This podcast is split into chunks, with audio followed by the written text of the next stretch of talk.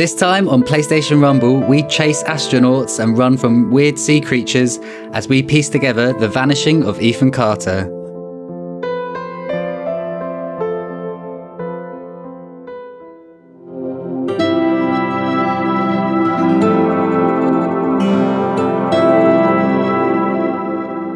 Hi, my name is Jamie, and I am joined, as always, by Tony.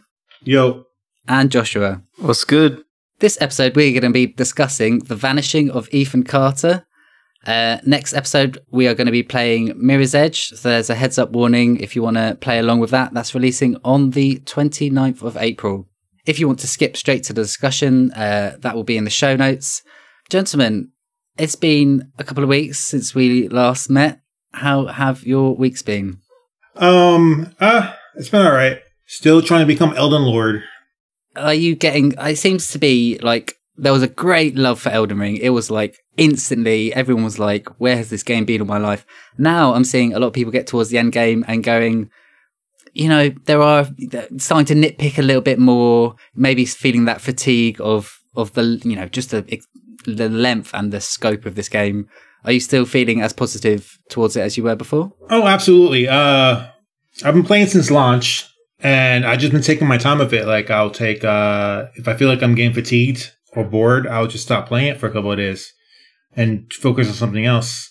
And, you know, I've just been keeping, I'm just chugging along. Um, uh, I'm towards the end game now, kind of. I'm headed towards the end. So I should hopefully, hopefully by next episode, I'll, I'll, I will scream from the hilltops, I am Elden Lord. But as of right now, I, uh, I'm making progress. Getting a little frustrated at certain parts, but, you know... What, what's your build? What did you go for in the end? I started as a bandit, but now I'm just strength and dexterity build. That means nothing to me, but uh, it sounds lovely. Anyone who's play. played it knows what he means. Which is nearly everyone. I'll chime in and I'll say that I, unlike Tony, I did become Elden Lord. And... I am the proud owner of the platinum for Elden Ring. Very nice. How like um, what is? I guess the platinum's not that bad because I see a lot of people saying um on Twitter uh platinum it. Oh, absolutely! It's not. I platinumed the Demon's Souls remake, and that one minimum required like three playthroughs. So you had to do base playthrough, new game plus one, new game plus two. So I did that and got the platinum for that. But Elden Ring... Well, I mean, I'm going to jump into that when I'm finally down with Elden Ring. Good luck, Tony. I, if you need if you need help from an old from an old master, you let me know. And if you need help from a noob, I'm here. I played Demon's Souls on the P S three, so I didn't beat it. But, you know, I'm not unfamiliar with Demon's Souls or the series in general. So, um, but I will say, yeah, Elden Ring's platinum is... Uh, definitely the, the easiest From Software platinum they've ever released. Um, at least for PlayStation, you only have to beat the game once. It's beat the game once, get a bunch of legendary stuff, beat all the bosses. Oh, you need to beat all the all the um the lords. So all the unique bosses, yeah, you have to beat those. So all the shard bearers, any dungeon, obviously you'd have to yeah. beat the bosses at those. So I'm not looking forward to finding a what what's her name? The is it the girl? Millennia, I think her name is? Dude. I'm not looking forward to her. What were they smoking when they made that character? So Jamie, since since you haven't played Elden Ring, and spoiler warning for those of you listening and you want to avoid any spoilers on Elden Ring, um, there's this boss called Millennia, and she was in the trailer, she looks kinda like a Valkyrie. And she's she wields a sword, and so she's pretty quick. She strikes a few times. She's got pretty nasty combos. No big deal. I can deal with that. But there's there are two catches, or there are three catches. One of them is anytime she hits you, she heals. Ooh. And so, like, if she takes you for a combo and does five hits, she heals for every single one of those hits, and it's not a small amount. Oh, I didn't know. She, I thought I knew she healed like halfway through. By the way, Jamie, she's optional. So when you do play it, you don't have to fight her. It, do you know what? All of Elden Ring's optional. Turns oh, out. This is, oh, oh, we're not done. We're not done. Catch two is that um, she has two phases. So after you're done banging your guts against the wall for five hours, beating the first phase, there's a second phase, and she can give you Scarlet Rot.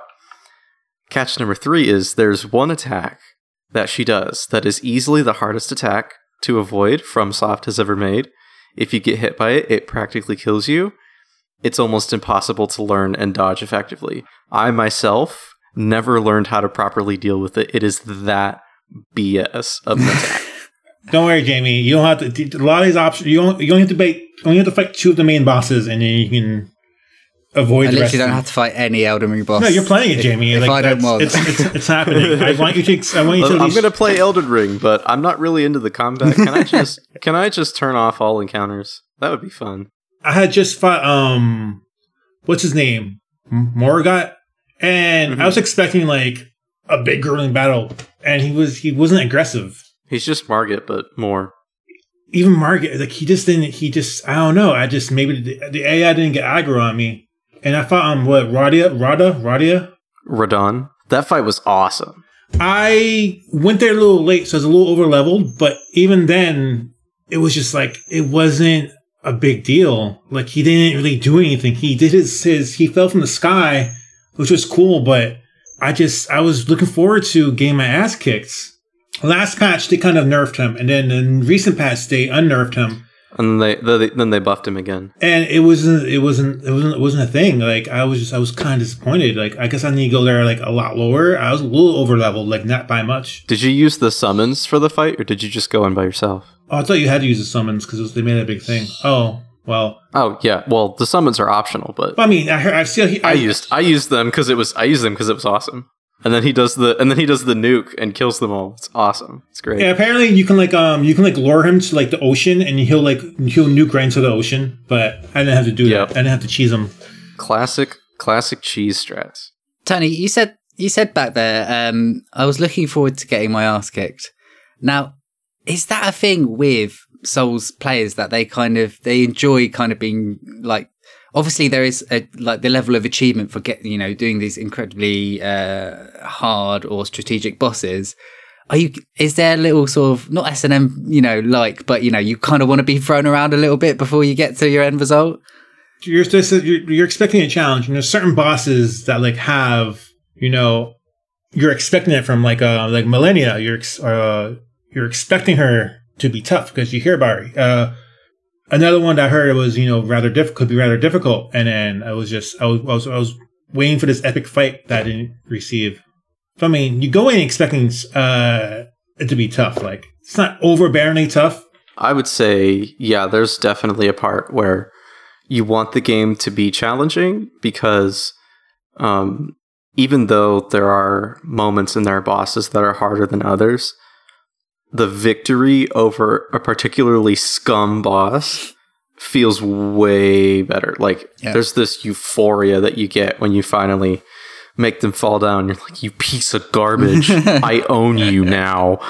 And, um, yeah, it's just uh, the difficulty, difficult bosses and getting your butt handed to you is definitely, it sucks in the moment.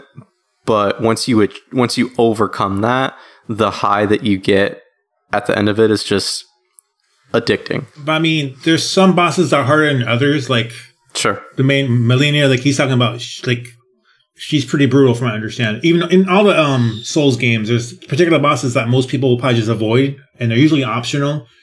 You don't have to fight them; just move on. But you know, there's definitely bosses that like are challenge, challenge, and there's there's definitely some that feel like bullshit. You know. Sometimes it's a little bit of luck. Like, sometimes I fought a few bosses that like were whooping my ass like ten, twenty times. And then the twenty-first time, they just kind of just stood there and let me kill them. It's, it's, it's just, it's a little bit of luck sometimes.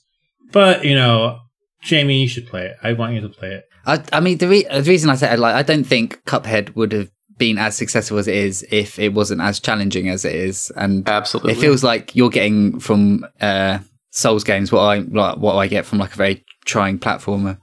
Um, good for you, good for you guys, and good for the internet because they really love it, and the internet really needs a break. It's had a really hard twenty years, and uh, um, I recently bought. Look, everyone's buying P S fives. Apparently, they're in stock.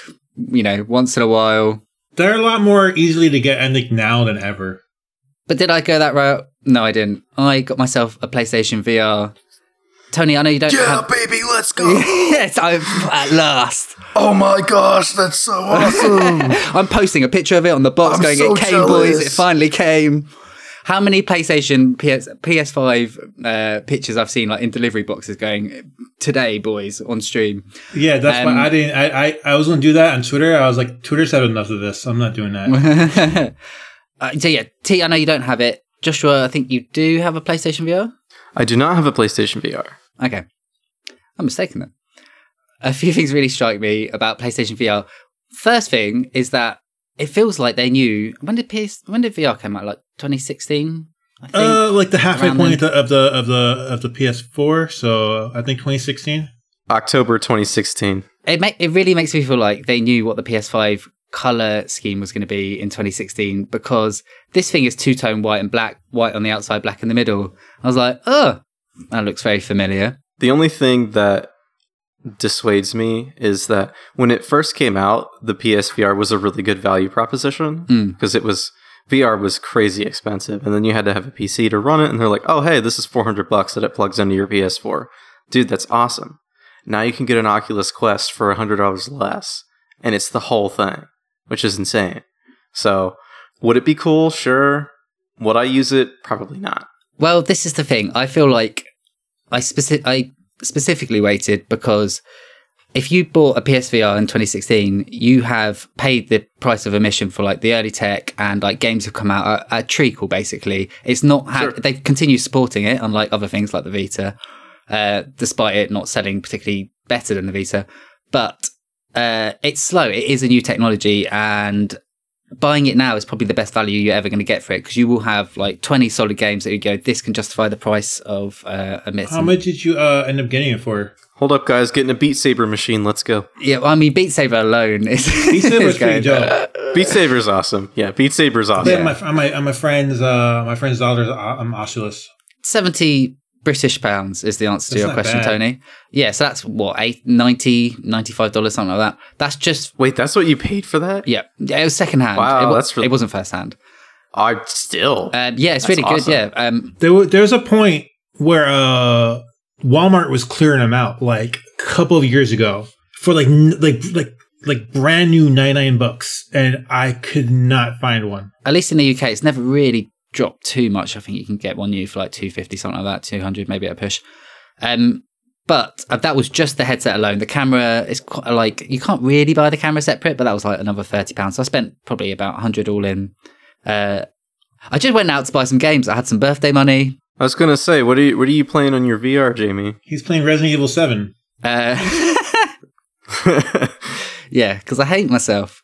Um, so too too scary for poor Jamie. I can't play that in in you know two D flat. what, what we V R uh, users call flat uh, games. Oh yeah, you, you V R purists. Whatever, uh, mingling with us common folk on two D. Joshua, we have we have P S five, so that's true. I'm I'm gonna laugh. I'm gonna laugh at you in four K, Jamie. So I won't hear you because I'll be completely consumed by the Matrix.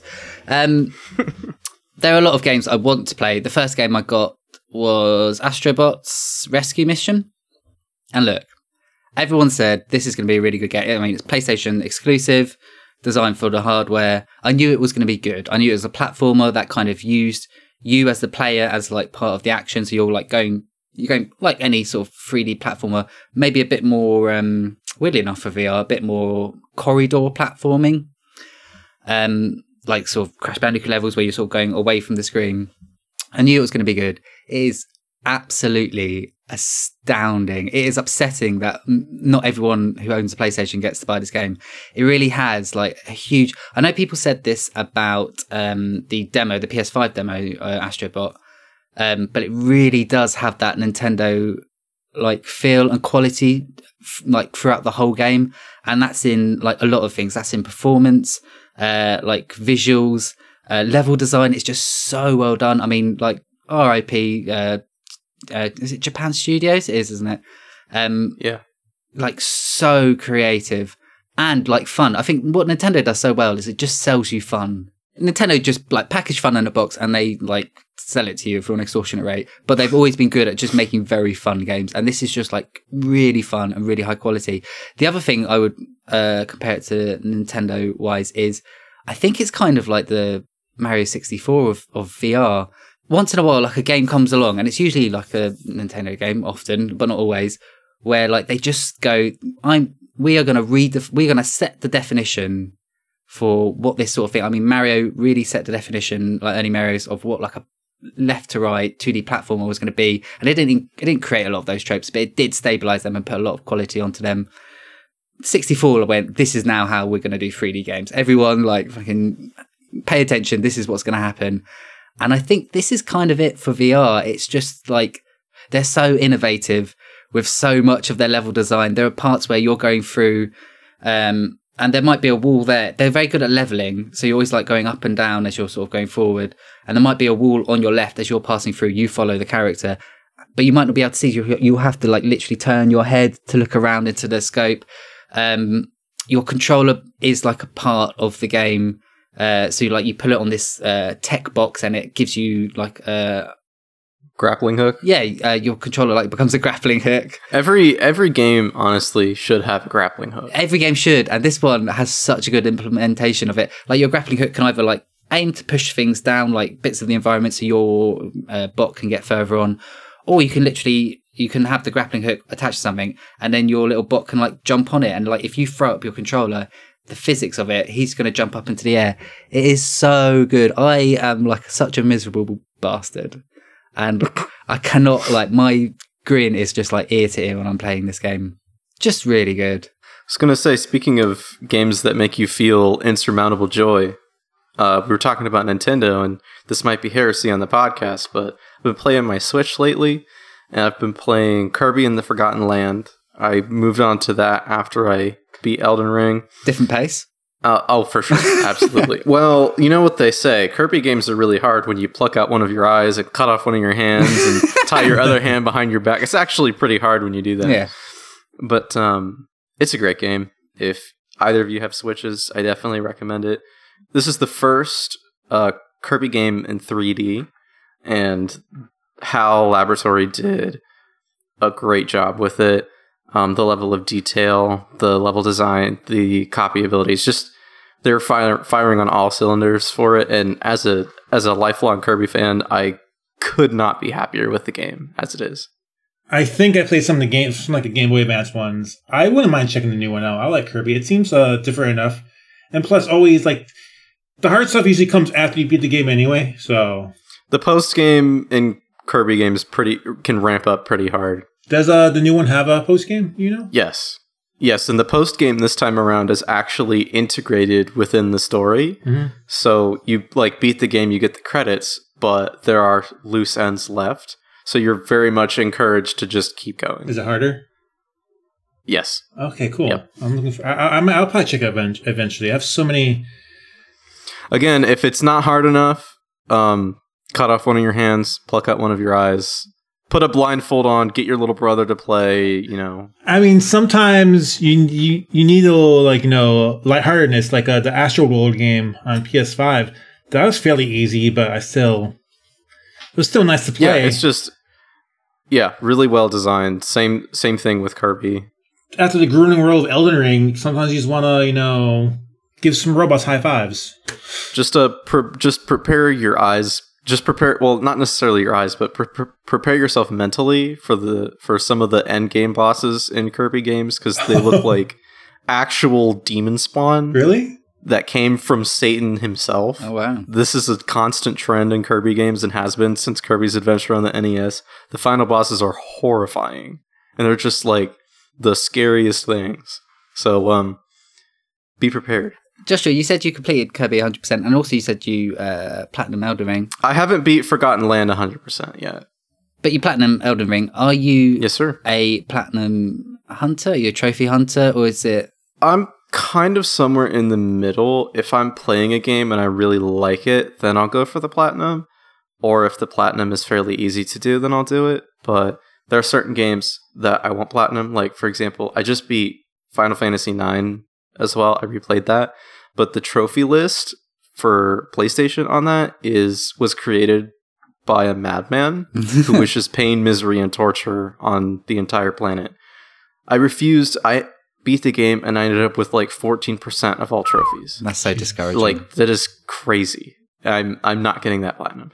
But so it's not really I just get platinum because I want to. It's more if I like a game enough that I can just go and get to platinum, then sure.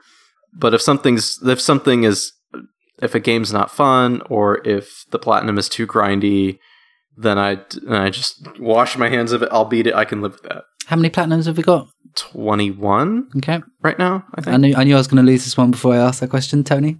I have two. Hey, I've got two. Yeah, working on that third. The only one that I've, I've the only one I felt like really really getting was uh, Infamous two, because I fucking loved Infamous two. Okay. And uh, I got Astro World because it's just such an easy platinum. It's like a four-hour platinum. Yeah, and plus, like, I was enjoying the game so much, you know, I wanted to see everything. It's like a it's a love letter to Sony fans.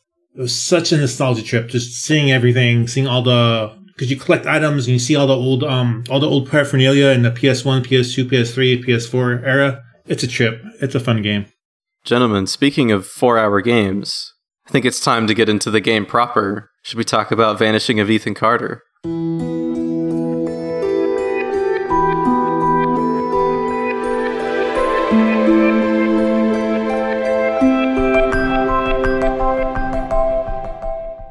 The Vanishing of Ethan Carter was developed and published by The Astronauts in twenty fourteen and is a narrative puzzle adventure game where you control a detective looking for clues about a boy named Ethan Carter. It is also a self-described narrative experience that does not hold your hand. I mean, I really wanted to They go out of their that. way to tell you that. I felt a bit passive-aggressive how, how yeah. at the beginning, this game starts off literally going... I was like, oh, shots fired. Yeah, it starts off by saying, narrative game. This is a narrative, a narrative experience which does not hold your hand like all the other games you've played. You Wally. I mean, I respect that, but that's they got some balls. No, because at the time, um, the walking simulator was very popular, and you know... Well, you have Firewatch. This was before Firewatch, wasn't it? I think this is what this is. So this came out in twenty fourteen. So Gone Home would have just come out. Well, would have come out of uh, twenty thirteen, twenty ten, one of those dates. Something uh, like that. Yeah, roughly in that ballpark. And that was like, I think that exploded the, the walking sim. Yeah. Um, mm-hmm.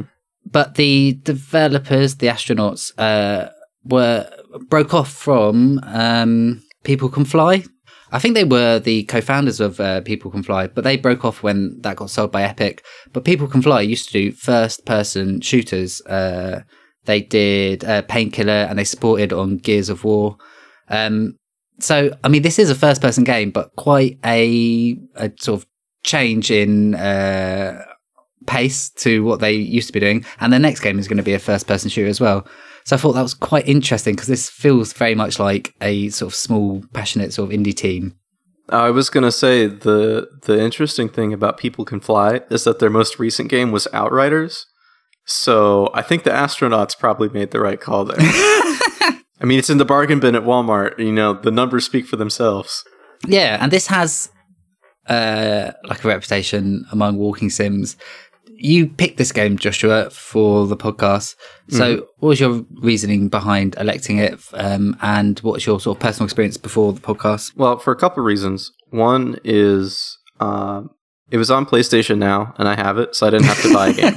That's no- reason number one. A personal reason. Reason number two is it was one of those games. I had it in my library, um, and I'd always, I'd heard things about it here and there, and I'm like, you know, that the title alone sounds kind of interesting, but you never quite know what the game is looking outside in. So I was always pretty curious what it, you know, what it was like. So, you know, it's probably a shorter game. We could play it pretty easily. So let's just give it a shot. Yeah. And that's my exact feeling behind, uh, before I played, um, What Remains of Edith Finch. It has, and a lot of these walking sims do have those sort of, Uh, Everybody's Gone to the Raptures, um, got, like these sort of quite long literature mm-hmm. kind of um, titles with like, sort of fa- weird names in them.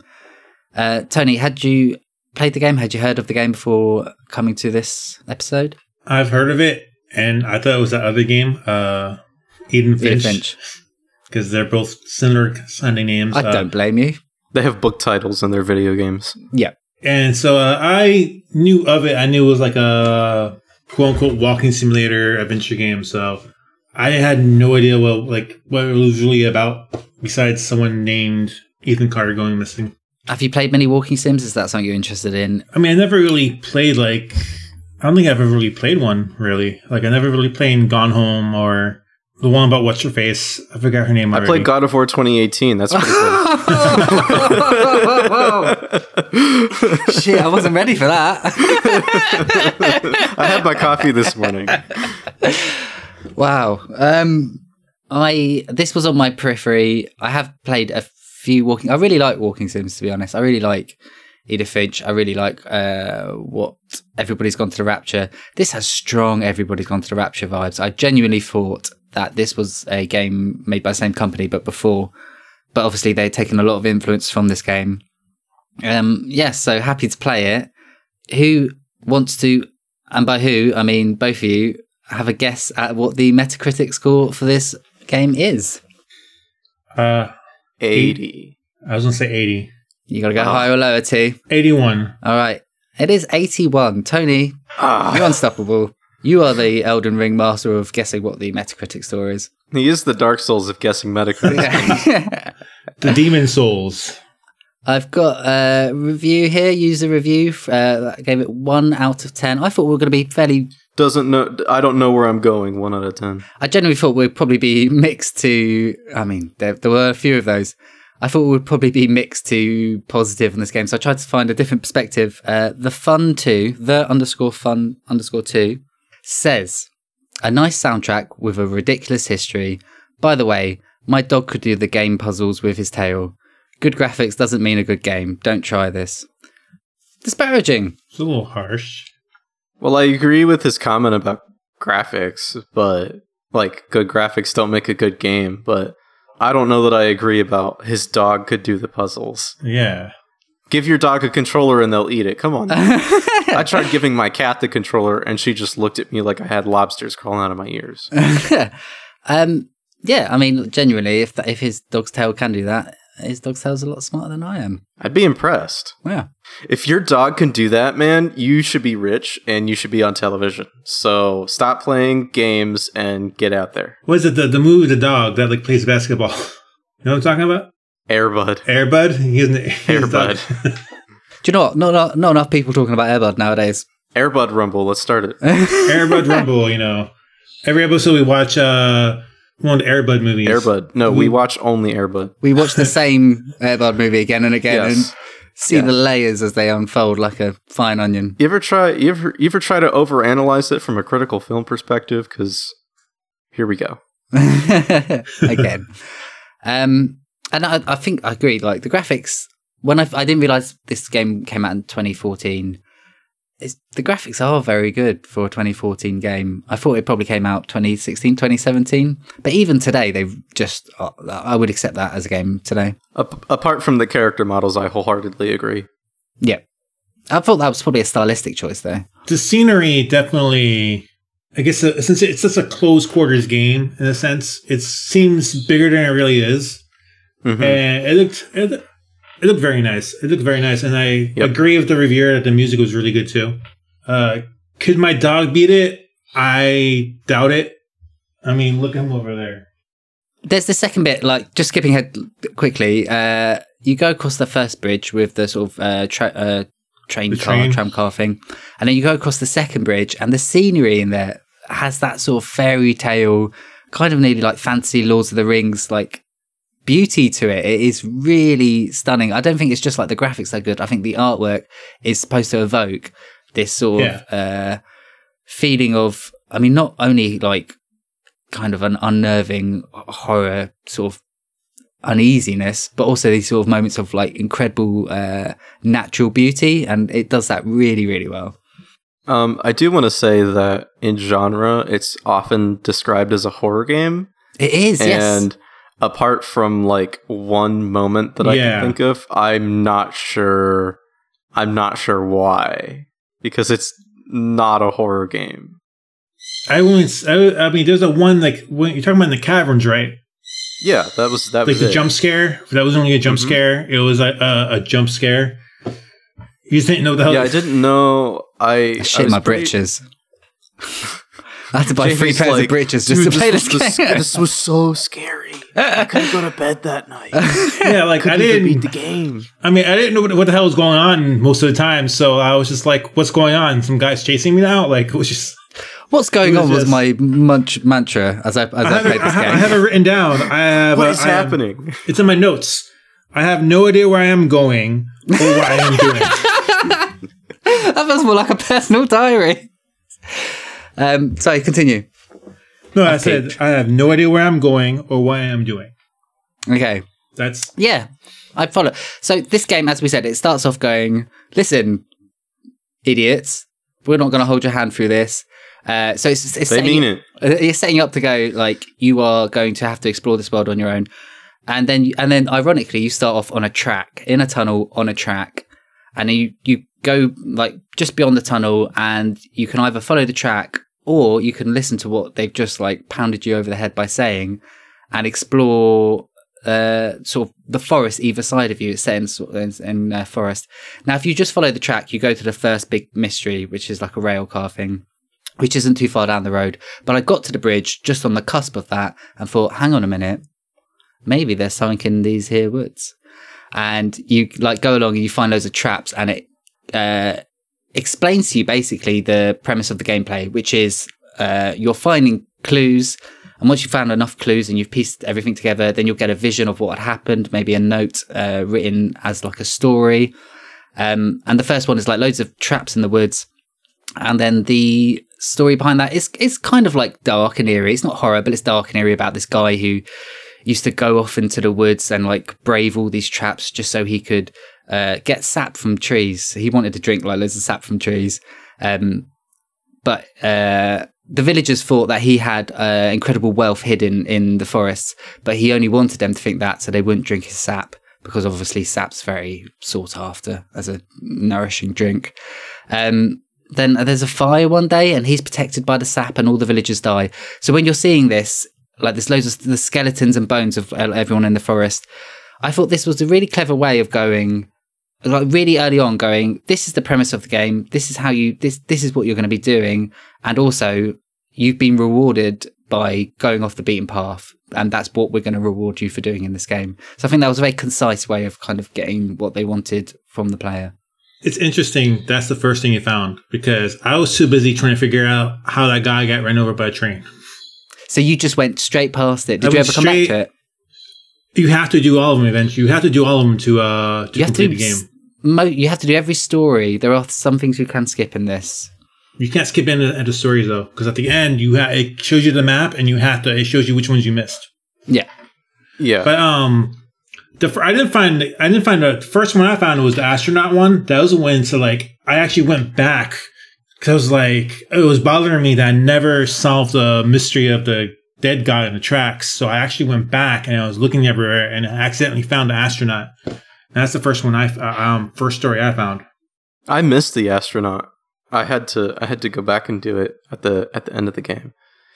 But you were talking, Jamie, about how the game sort of sets itself up, and I agree with you. I think it does it really well, and um it didn't really start to click with me.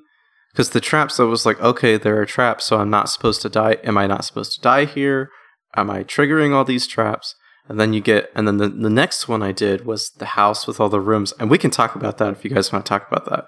But after I did that, I was kind of like, okay, so I'm going through, and every hot spot, as it were, has a different puzzle I need to solve or a different challenge, and the rules are kind of, apart from piecing together, apart from maybe a couple where you're finding stuff and putting them in the right spots, uh, for the most part every challenge is unique, and you kind of just have to pay attention, because the the the design itself of in the environment will clue you in as to what you're supposed to do.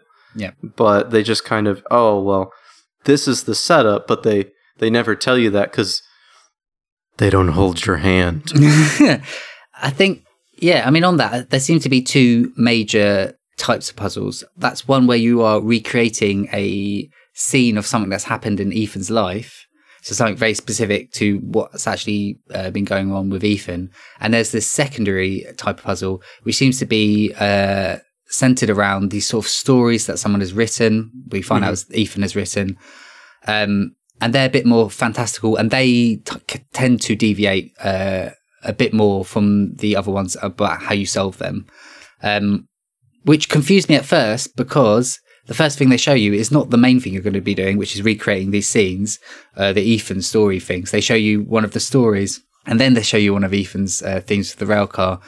This is how far I got with the rail car, until I had to put that rail car over the uh, beaten grass. So you, you piece together all these things, and then you've got to put the rail car over the deadened grass because um, to recreate the scene. Did anyone get that bit? Am I an idiot? Um... Like I said, I had. Fig- I think I figured out a lot of this rail car. I didn't. The last thing I didn't figure out was where to put the rock. So I just okay. went on. I went on and did something, did other things, and then I came back like toward more towards like halfway through the game. I actually walked back to figure out what to do with the corpse, because then that's because I think I found like the second corpse or the second thing main thing to do.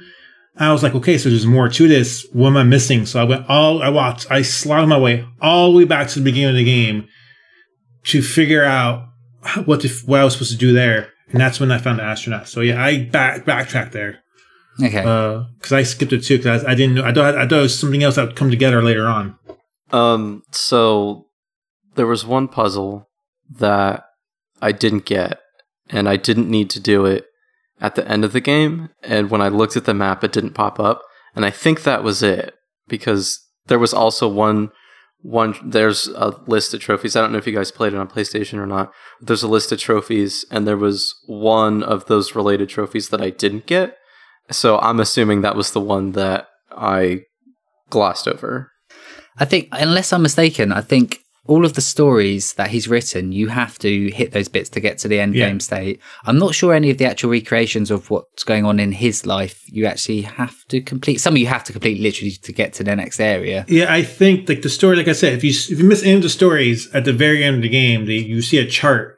Yeah, and it, it brings yeah. you to where you have to do them. But I think I think you can probably skip one or two of the recreations. Okay, but there's a few that you have to do in order to progress. I, f- I think it's weird that a the ones the the puzzles you can miss are the ones about Ethan, because that comes into like a huge amount of play later on in the in the ending. Pe- people on the internet got are up in arms about this, uh, as they are everything. But they were saying, I think the argument is this game says, "Oh, I'm not going to hold your hand. You've got to do it on your own." But then when I got to the end, it told me everything I hadn't done and showed me a map of where I needed to go. Yeah. I did feel a bit adrift a lot in this game, particularly because I basically didn't get the first, I don't know, I got the first puzzle, but then I missed the next three because I hadn't finished one thing, or I didn't realise once you've finished everything, you need to go back to the dead body. So I kind of felt like, I don't know what I'm doing wrong, but I just, I don't have enough information, and I feel like I'm wandering a bit too much, just trying to stumble over a piece of evidence. Um, Did you feel like your hand was being held? Did it did it feel quite clear to you at all times what you want to be doing?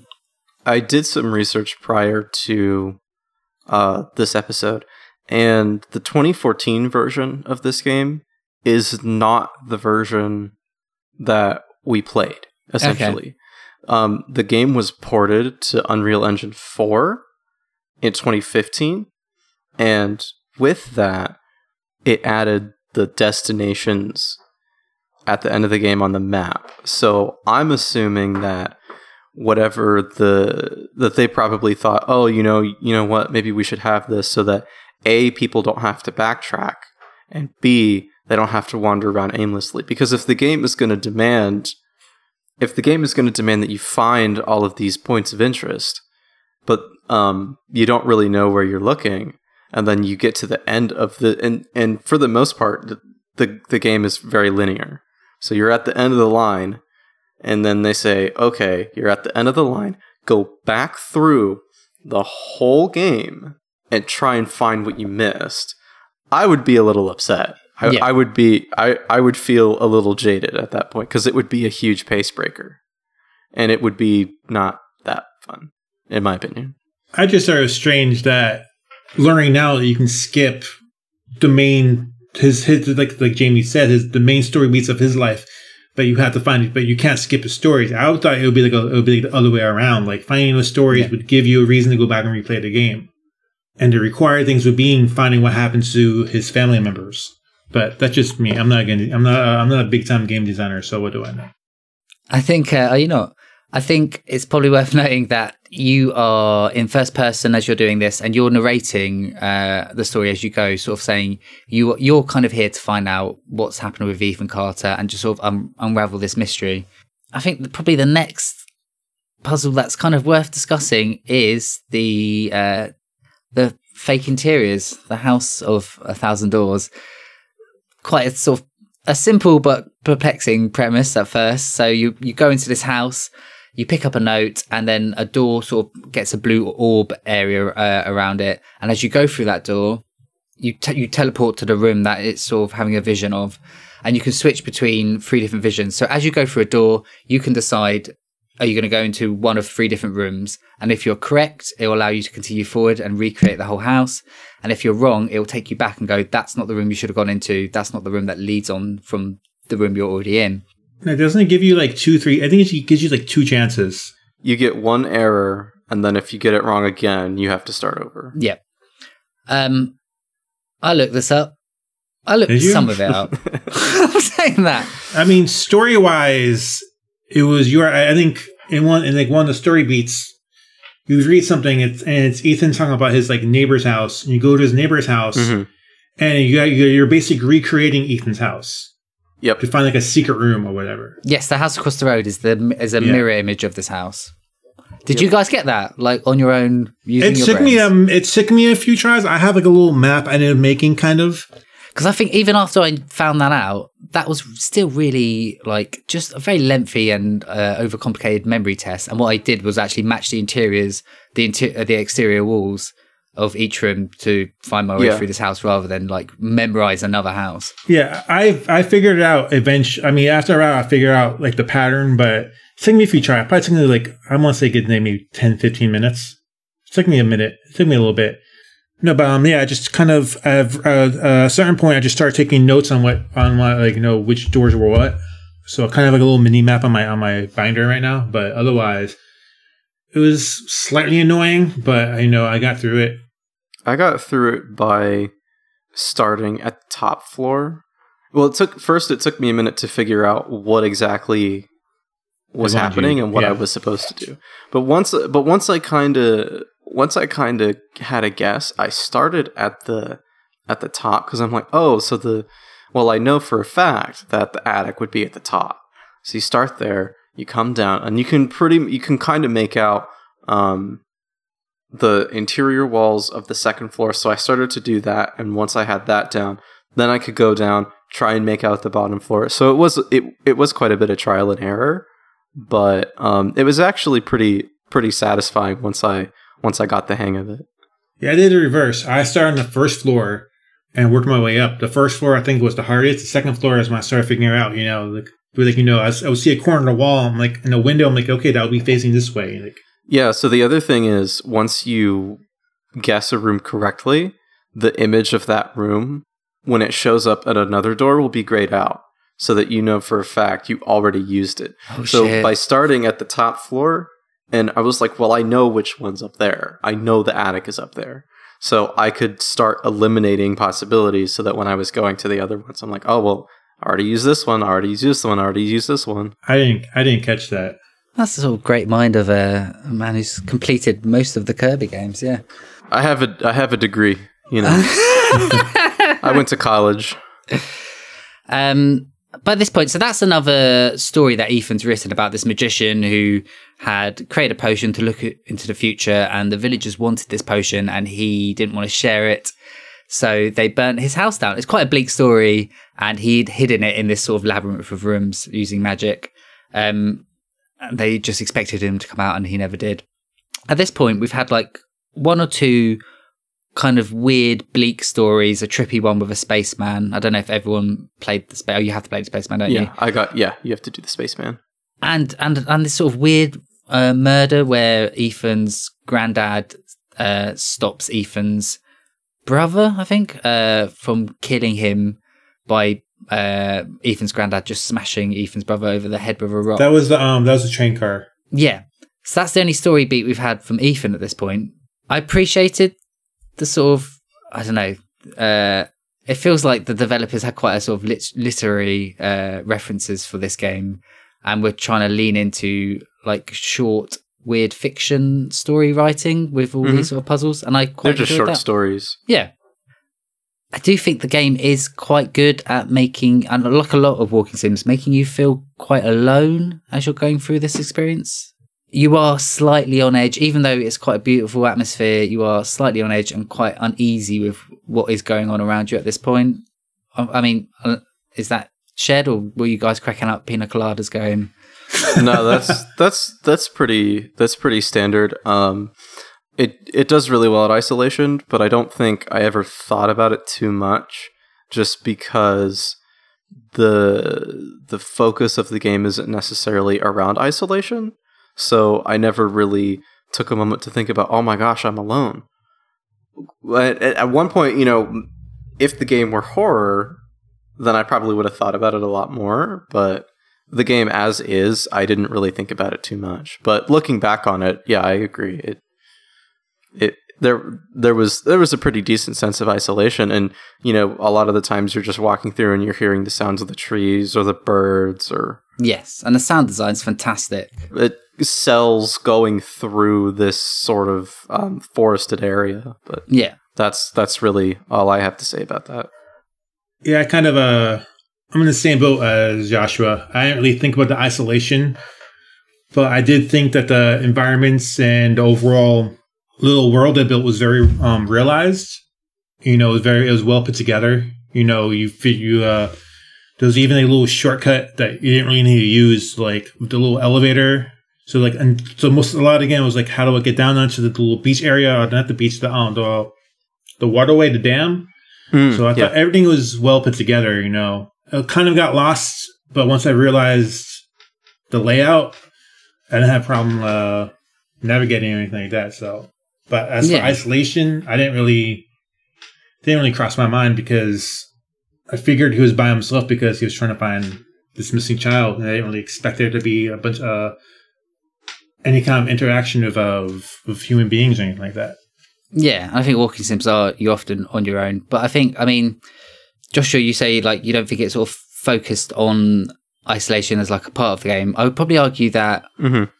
it is like quite a big theme, in the way that you kind of get this feeling towards the end game, and we'll talk about it obviously, but Ethan, Ethan feels quite isolated as he's sort of going along his natural... Uh, natural environment, his neighborhood, writing mm-hmm. his stories, maybe not feeling like appreciated. Um, sure. But I mean, nonetheless, um, the next Ethan Carter story is The Graveyard Murders. This one I did get.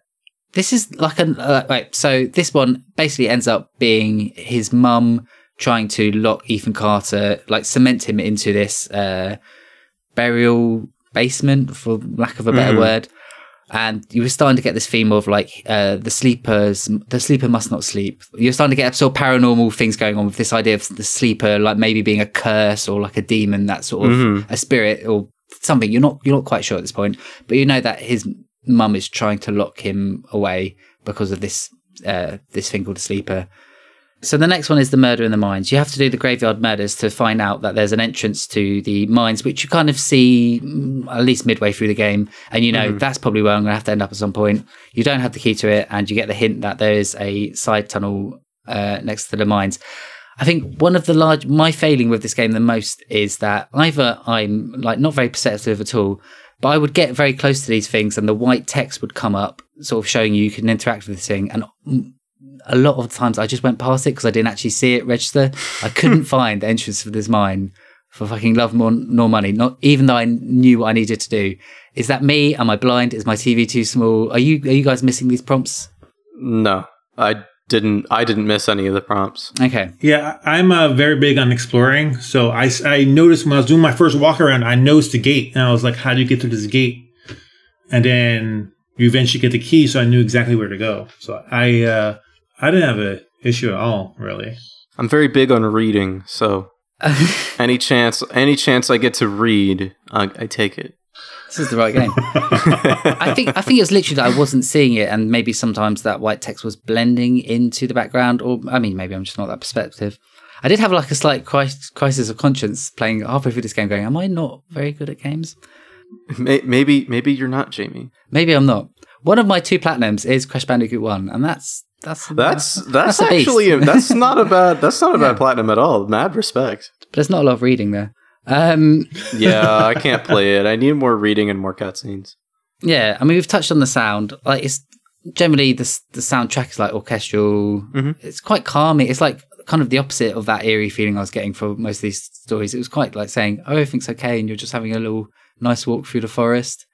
Um, and I thought the sound design was really good, as you said, like uh, Joshua, like the, the sounds of the birds and the trees mm-hmm. does make this game feel more polished than it should do. The the ambient noises help really sell the area for sure. And then you go into the mines and all of that stops. And then you just get the hollow, dark sound. All the music cuts out. Mm-hmm. And I was a little bit pissing my pants at this point. Because I didn't realise there was going to be like any scary moments in this game whatsoever.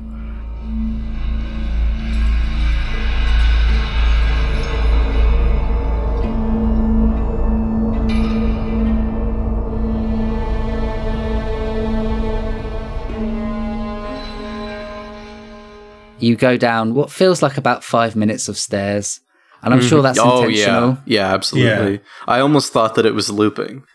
Yes. No, no, no. I, remember, I actually went backwards for a little bit thinking it was like a, like a trick puzzle. Like it was just trying to trick you into... Like in Max Payne with the crying baby. Yeah. Kind of, yeah. Thanks, Tony. Still think about that baby. Every time I went down a flight of these stairs, I was like, fuck my life. Because I knew not good things live down those stairs. Bad things live down those stairs. I think probably you two have a slightly higher tolerance for uh, horror in games. Yeah, I wouldn't really call that moment in Ethan Carter, like, scary. It definitely caught me off guard, but it wasn't like, oh my gosh, this is horrifying. It was just, oh. Like, oh, I mean, just... happens. Like, oh, that's a thing. So I just have to deal with that. And it became less of a, I'm scared, and more of a, oh, I have to watch out for that now. And finish this little maze section.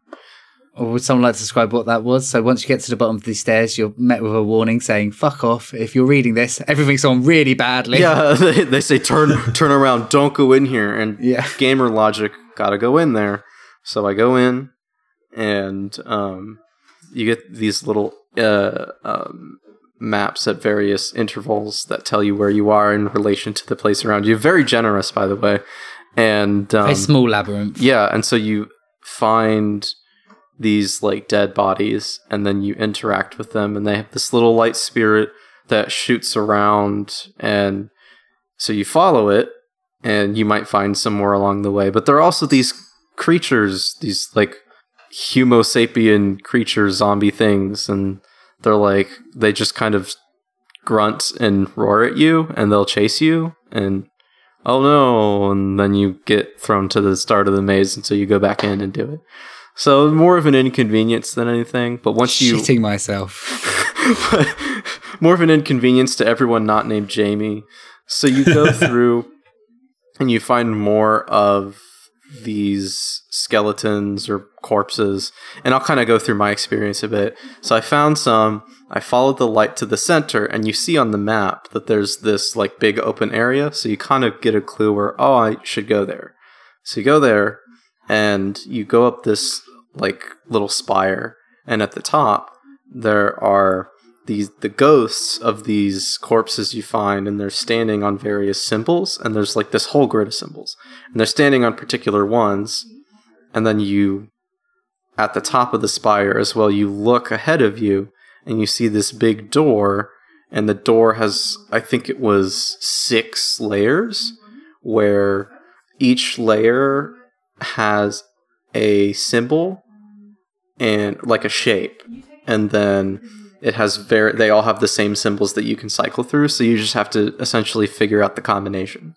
It felt and very the, Uncharted in its puzzle. Yeah, absolutely. It felt, it did feel like Uncharted. I think I found maybe one of the spirits beforehand, then went up there, and I think you get like, there's like a letter or something that gives you a hint of what two of the symbols are, and then I saw the spirit standing there, and I'm like, okay, I guess I have to find more. So I found them, I went up, and I solved it. You know, it was...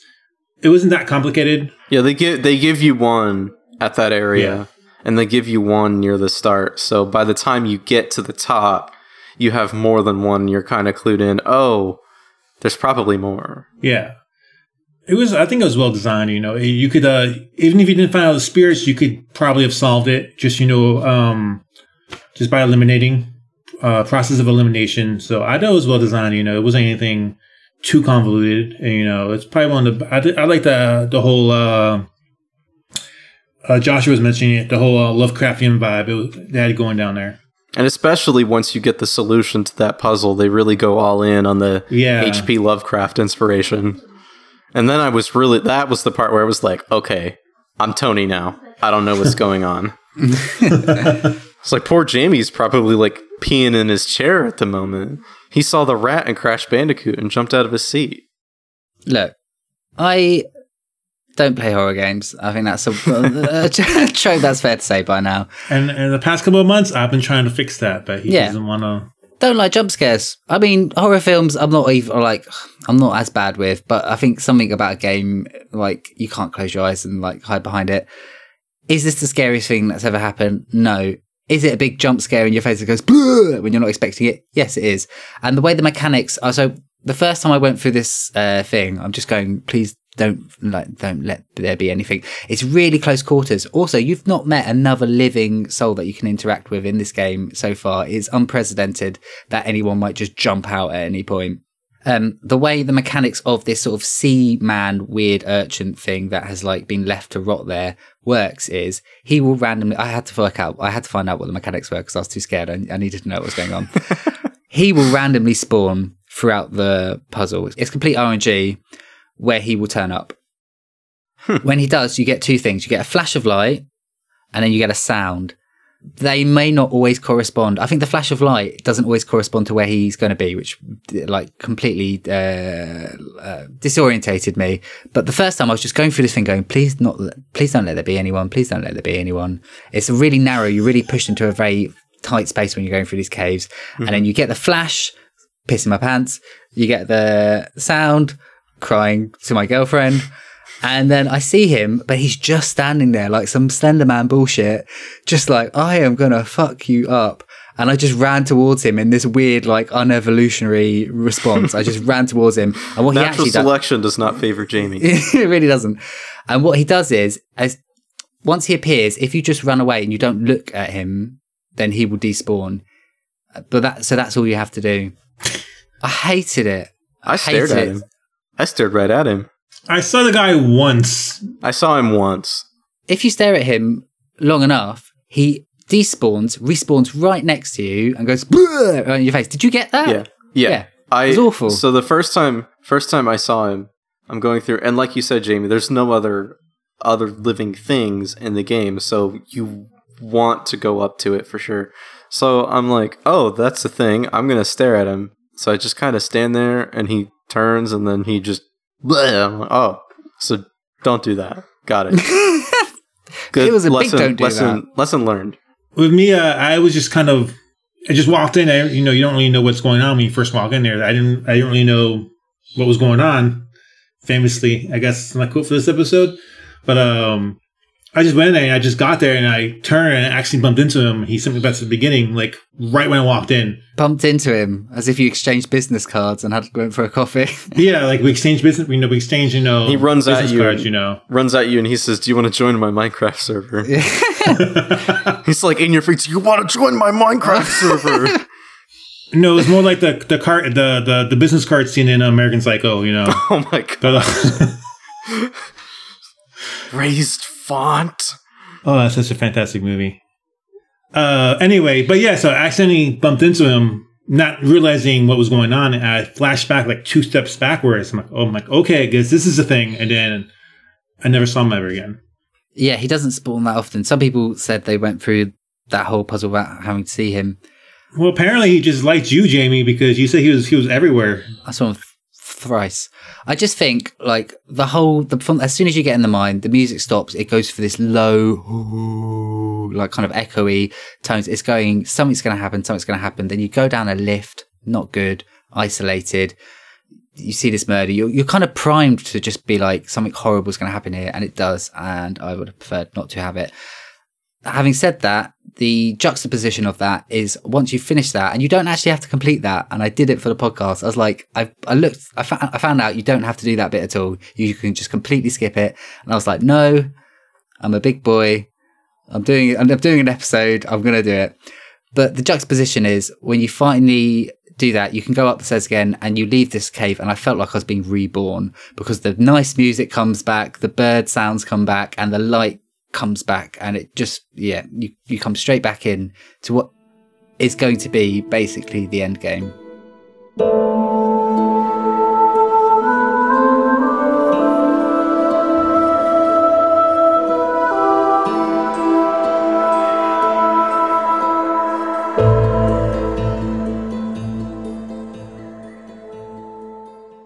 At this point, I'm basically baffled about the story the whole way through. I know there's something about sleepers. I know everyone's trying to kill Ethan, except for like um, pretty much his father.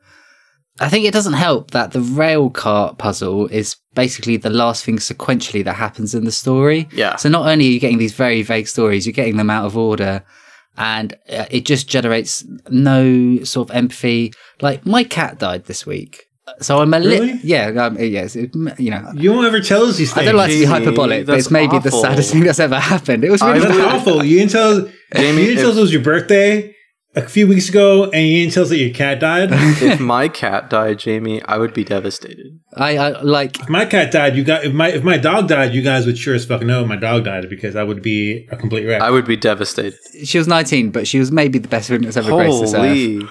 Yeah, she was real old, but but that didn't make it any easier. The, my point is, I'm quite prone to being sensitive around death at the moment, and that this game has not elicited one sort of emotion. I know it was going for weird sci and not weird sci-fi, weird fiction vibe, short story theme, but a lot of this is, in a way, at least depicting death, mm-hmm. and none of that is like affecting me, because I just I'm just half baffled the whole time. I know there's something going on with sleepers.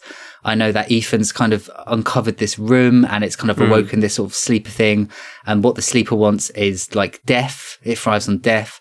Um the brother says before killing well before trying to kill uh, his father is like, the sleeper chose my mother and the sleeper's chosen me, and we're just fulfilling its purpose. Yeah, the, the chronology is kind of hard to put together with that one, especially. Yeah. Especially considering you get to the end and you do some little exploring. You go through a couple areas. You find out a little bit more. But you get to the end and you get to their house. And you get this backstory about Ethan is there with his grandfather. And they're chatting a little bit, like, we need to open this big door, this is where it is. So they open it, Ethan goes in, he's like, I'm gonna burn this whole place to the ground. Ethan goes in, the grandpa shuts it, and Ethan's like, stay back, grandpa, i'm gonna i'm gonna burn it down. And the grandpa's like, there's nothing we can do anymore, we all have to die. So fire, grandpa dies, and you find the grandpa's body in a in a fetal position, and, and he's accepted this weird he's demon he has thing. accepted he has accepted you like, have to die, we have to, everyone has to die. Yeah, and yeah, and the place burns down, and then you and then it goes on to the first bit of the game that you actually think, uh, oh, this is actually probably happening, and they replay the scene of of actually how the house did actually burn down. Yeah, so you get. You get this scene of Ethan in this secret basement room, or this room where he goes to be by himself. And he's scribbling his stories drawn on the wall. And his family kind of comes down one by one. Oh, Ethan's in here.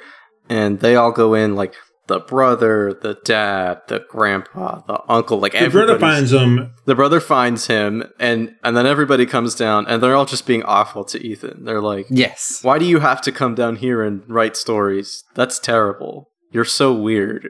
And yeah, everyone's so piling they, on they, Ethan. The game really goes into, you know, Ethan's life sucks, and this is awful. And he's escaping and, through these stories. Yeah, that and, and that's sort of his outlet. He's writing these stories. Stories where his family gets brutally murdered. All authors, all good stories are, are born through suffering. I'm just going to go on a tangent and say that. Except so, for Kirby? Well, Kirby lore. Okay. Anyway, so... so, um... So you get a lot of that. You get the family, how they're interacting with Ethan. It's genuinely awful. And then um, there's the the mother, the mother. I can't remember if she takes a paper or she does something. She's she got a lantern, and yeah, she she does something, and she knocks the lantern over, and it like starts to set everything ablaze. And everyone's like, "Okay, get out, get out, get out!" And they get out, and but Ethan tries to get out last. But by the time he gets there, the fire is too big, so he can't get out. So he shuts the door and is trapped by himself, and that's and then it, then you're there as uh, the detective Paul Prospero, the character you play as, and um, he's like, oh, and Ethan's like, oh, you're here, you made it, I'm you're the character that I wrote about in one of my stories. I felt like this was probably the most emotionally impactful moment. That bit where Ethan's like, so I I can let go now. The story's finished, and he goes, yeah, you, you can let go now, Ethan. And then I think Ethan asks, what's next? And uh, and you say, you know, what else? Another story. Yeah. And then it zooms out and it zooms through uh, the house, and you can see uh, like a freeze frame of this quite impressive like fire and his family like rushing to try and save Ethan. And like, you know, one of them's on fire and someone's trying to sell him out. So mm-hmm. obviously he's trying to sort of stop this carnage that's happening. Um, so... There's two big things that have happened right at the end of this. We have a, a twist and we have an ambiguous ending. I mean, first of all, the twist. Anyone see this one coming? I kind of saw it ahead of time because you had a lot of these short stories and Ethan's writing these. So I'm thinking, okay, so you're kind of experiencing a lot of this stuff. And the premise of the game, you know, with the sleeper and all that, you never see it. You never get a lot of, you know, apart from like the tentacles or whatever, you don't really get a lot of it in direct, and you're never directly in conflict with something like that. You're just kind of trying to piece together what happens. So I'm like, this could be another story because you had a lot of these supernatural words and elements with some of the puzzles. But for the most part, when you're out in the world, it's just, you have this real world that's very detailed, real looking forest, and then you have these weird supernatural things, but there was always something about them that didn't feel right because they never lasted long, and it always felt kind of like a dream essentially, because yeah. even when you see the tentacles, you go through, you see those, you're underwater, and then the game just bam, you go right back to whatever the hell you're doing. The revelation here is that the family aren't weren't all trying to kill him. The, this idea of the sleeper was all kind of made up. He was these were his stories as well, um and you're kind of led to believe that this is like an uh actually what happened. And it's only at this end scene you realize, although his family's been horrible to him, actually he's written all these stories that you've been recreating about them trying to kill him.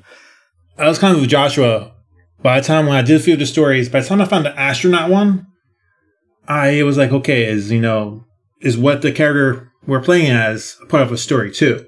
So very early on, maybe halfway through the game, I kind of like kind of put it together. I didn't put the rest of it together. I thought maybe I didn't really put two and two together in a sense, but I figured that maybe the character was created by Ethan for whatever reason, or like a story he was writing for whatever, for whatever reason. I didn't really realize um, the ending. I didn't really see, you know, the twist at the end where he was, you know, this dying kid that just made one last story. I didn't really see that coming, but I had a feeling that it was something else was going on. Yeah, it should. It probably should be worth noting that the character you are, uh, what was his name again? Paul. Paul Pros- Prospero. Paul Prospero is uh, who you are playing as through the story, trying to unravel this mystery of Ethan Carter. But they do tell you that he is one of the characters Ethan Carter has created uh, as a sort of paranormal detector, detector, mm-hmm. detectorist, detective. detectorist, detective. The second thing is, they've left the opening slightly ambiguous for you to decide kind of what, what's this all been about. Now, Joshua, you said you had you had thoughts on uh, your interpretation of, of what the game was going for. Yeah, so to me, to me, I think it's, upon thinking about it, I think it's pretty evident that um, the game is essentially Ethan, sort of in a, in a way, like Ethan's life flashing before his eyes, you know, with a lot of the stories that he's left behind. And it's about him coming to terms with the fact that he's dying. And you get to the end and they say, you know, I don't know this story, can I let go? It's very, that's very provocative uh, verbiage. And then the thing that really sealed the deal for me was the trophy list on P S four. Um, there are a ser- five of those trophies are each named after the five stages of grief. So you have oh. a denial, anger, bargaining, depression, and acceptance. And they're they're not only that, but the trophies are also grouped right next to each other, so you're you very clearly see them in order. So I'm under the impression that the the game is, you know, Ethan is dying, he's sort of having these thoughts at the end of his life as he's about to die, and then, you know, once you, the detective, his fictional character, gets there, sort of when, okay, well, the story's done. Now what? I mean, just write a new one. That nearly connotes to me, I didn't realize that about the five stages of grief. That nearly connotes to me that maybe this isn't Ethan's uh, experience, or some of it isn't Ethan's experience, but maybe it's actually from his family who only have these stories left of him. I don't know, like... Yeah, it could be, it could be something like that too. May, I mean, maybe you do grieve your own death? Because I'm thinking, because I'm thinking, you know, at the end of the game, you have this talk with Ethan specifically.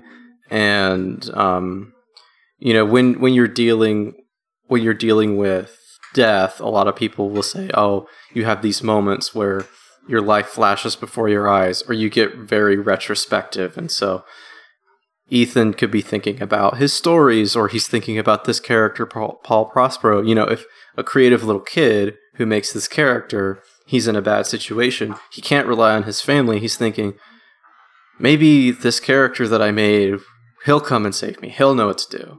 If only he were here. Two things really back that up. A, he, one of the things Ethan's worried about when he's having this conversation with you is he's saying, I haven't finished your story. And, and you say, oh no, my story's finished and it's a great one. And also the family say, get out of the room. The smoke is toxic, which is kind of priming you to think mm-hmm. you could go into a sort of delusional state or a sort of, uh, sort of see visions. Tony, is that how you interpreted the ending? Yeah, he he's totally dead. No one's worrying don't, don't about sugar, that. Don't sugarcoat anything, Tony. Surprise! Keep he's it, alive. Keep it real. I mean, I just think it's kind of funny that his like dying thoughts, he was thinking of his family dying in such terrible ways. So well, that's it as well. That's quite a dark way that he sort of depicted his whole family. It feels like the only like the only ones, the only one that like tried protecting him was his grandfather, because throughout the story, his grandfather was the only one that was like, "Yo, don't do this." Leave him alone. And maybe his father, too. Like, maybe his father has some regrets. But it definitely felt like his fa- his grandfather was the one that like was protecting him. I didn't think this was an ambiguous ending, because we've all came to sort of the same conclusions. It's the last moments of Ethan's dying, uh, of, of Ethan dying, and this is how he is uh, processing that. I've got, I don't know if either of you went onto the Astronauts website. I did, yeah. The person who wrote this, who is it? It was uh, Tom, Tom, Tom Beazle, Tom Basil. I'll probably get that wrong. But he said that the game ending is actually supposed to be ambiguous, and their their, their sort of how they think the game ends actually hasn't. Um, they're not going to tell us. And uh, he said that probably people didn't think it was too ambiguous because there was a twist at the end, and usually if there's a twist, then you're given the sort of answer. But actually they're not going to tell us their interpretation of the game.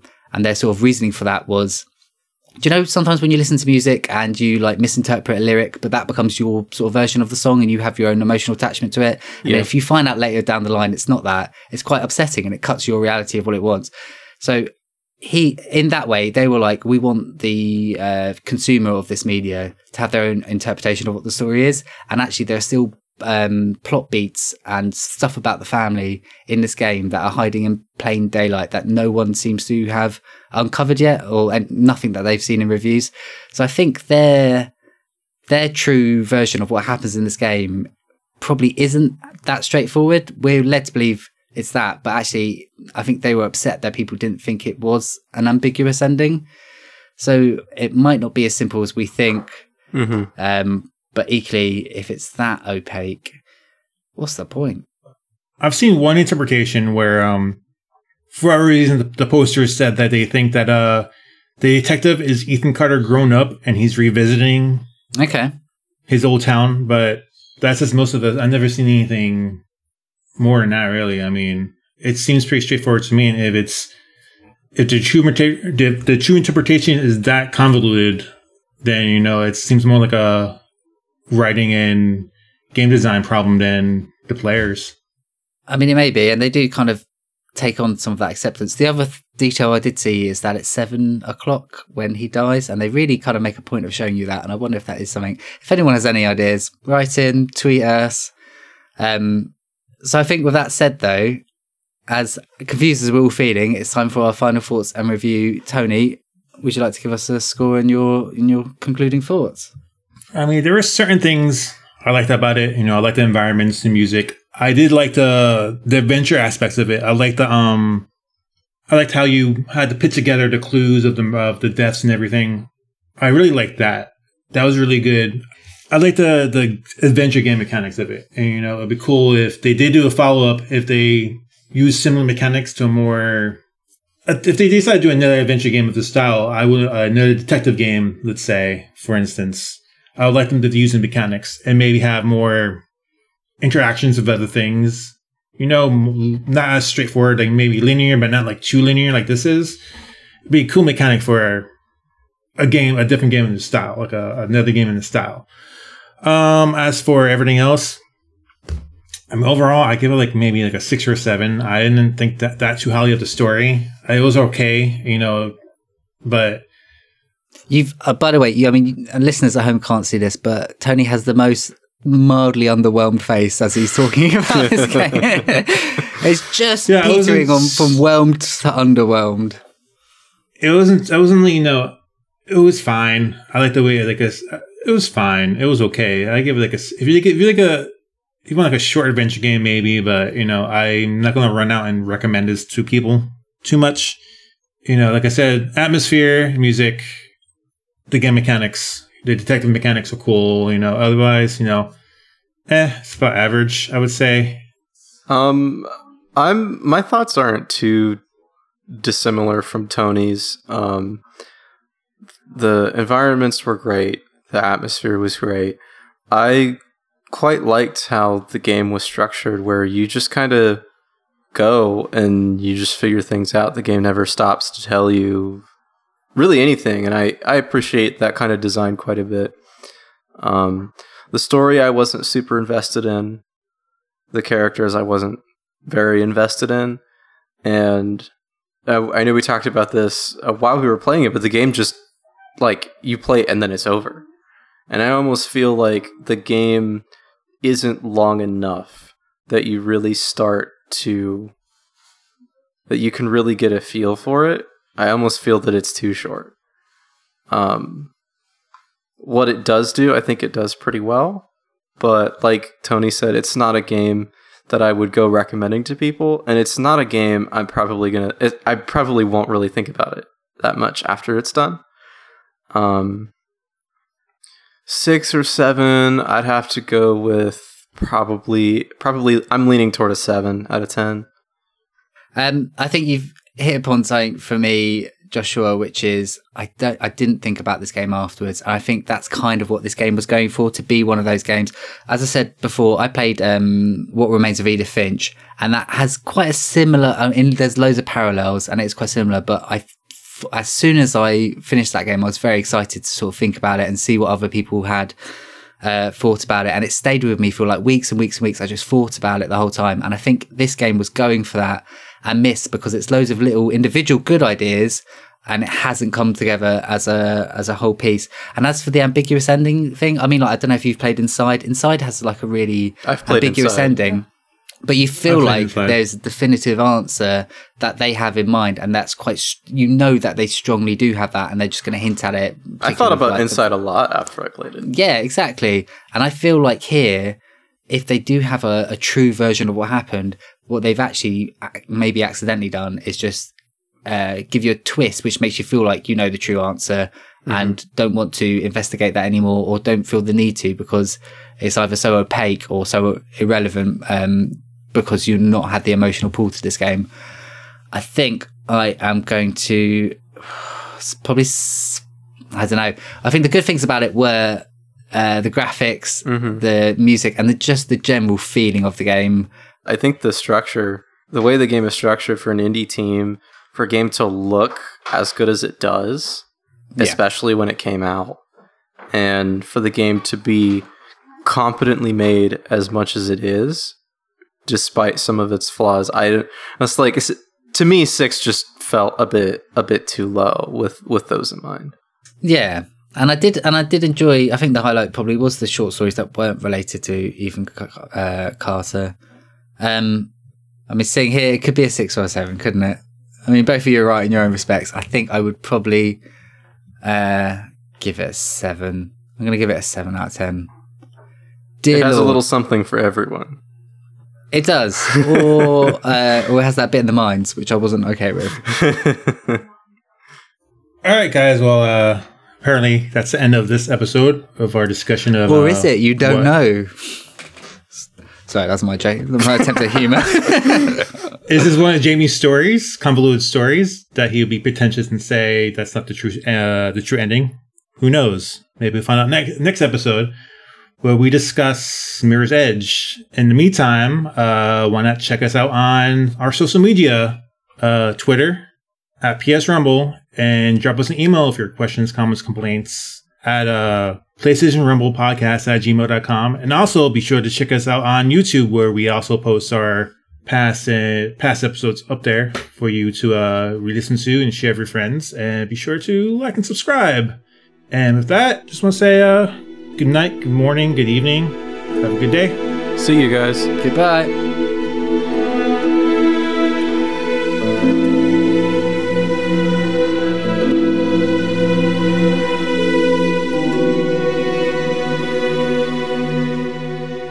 Gentlemen, it's been a couple of weeks since we last met. How have your weeks been? I guess I'll go. Then we'll rush at once. Yeah, go for it. Go for it, Tony. Go for it. This is uh, why we can't do a live show.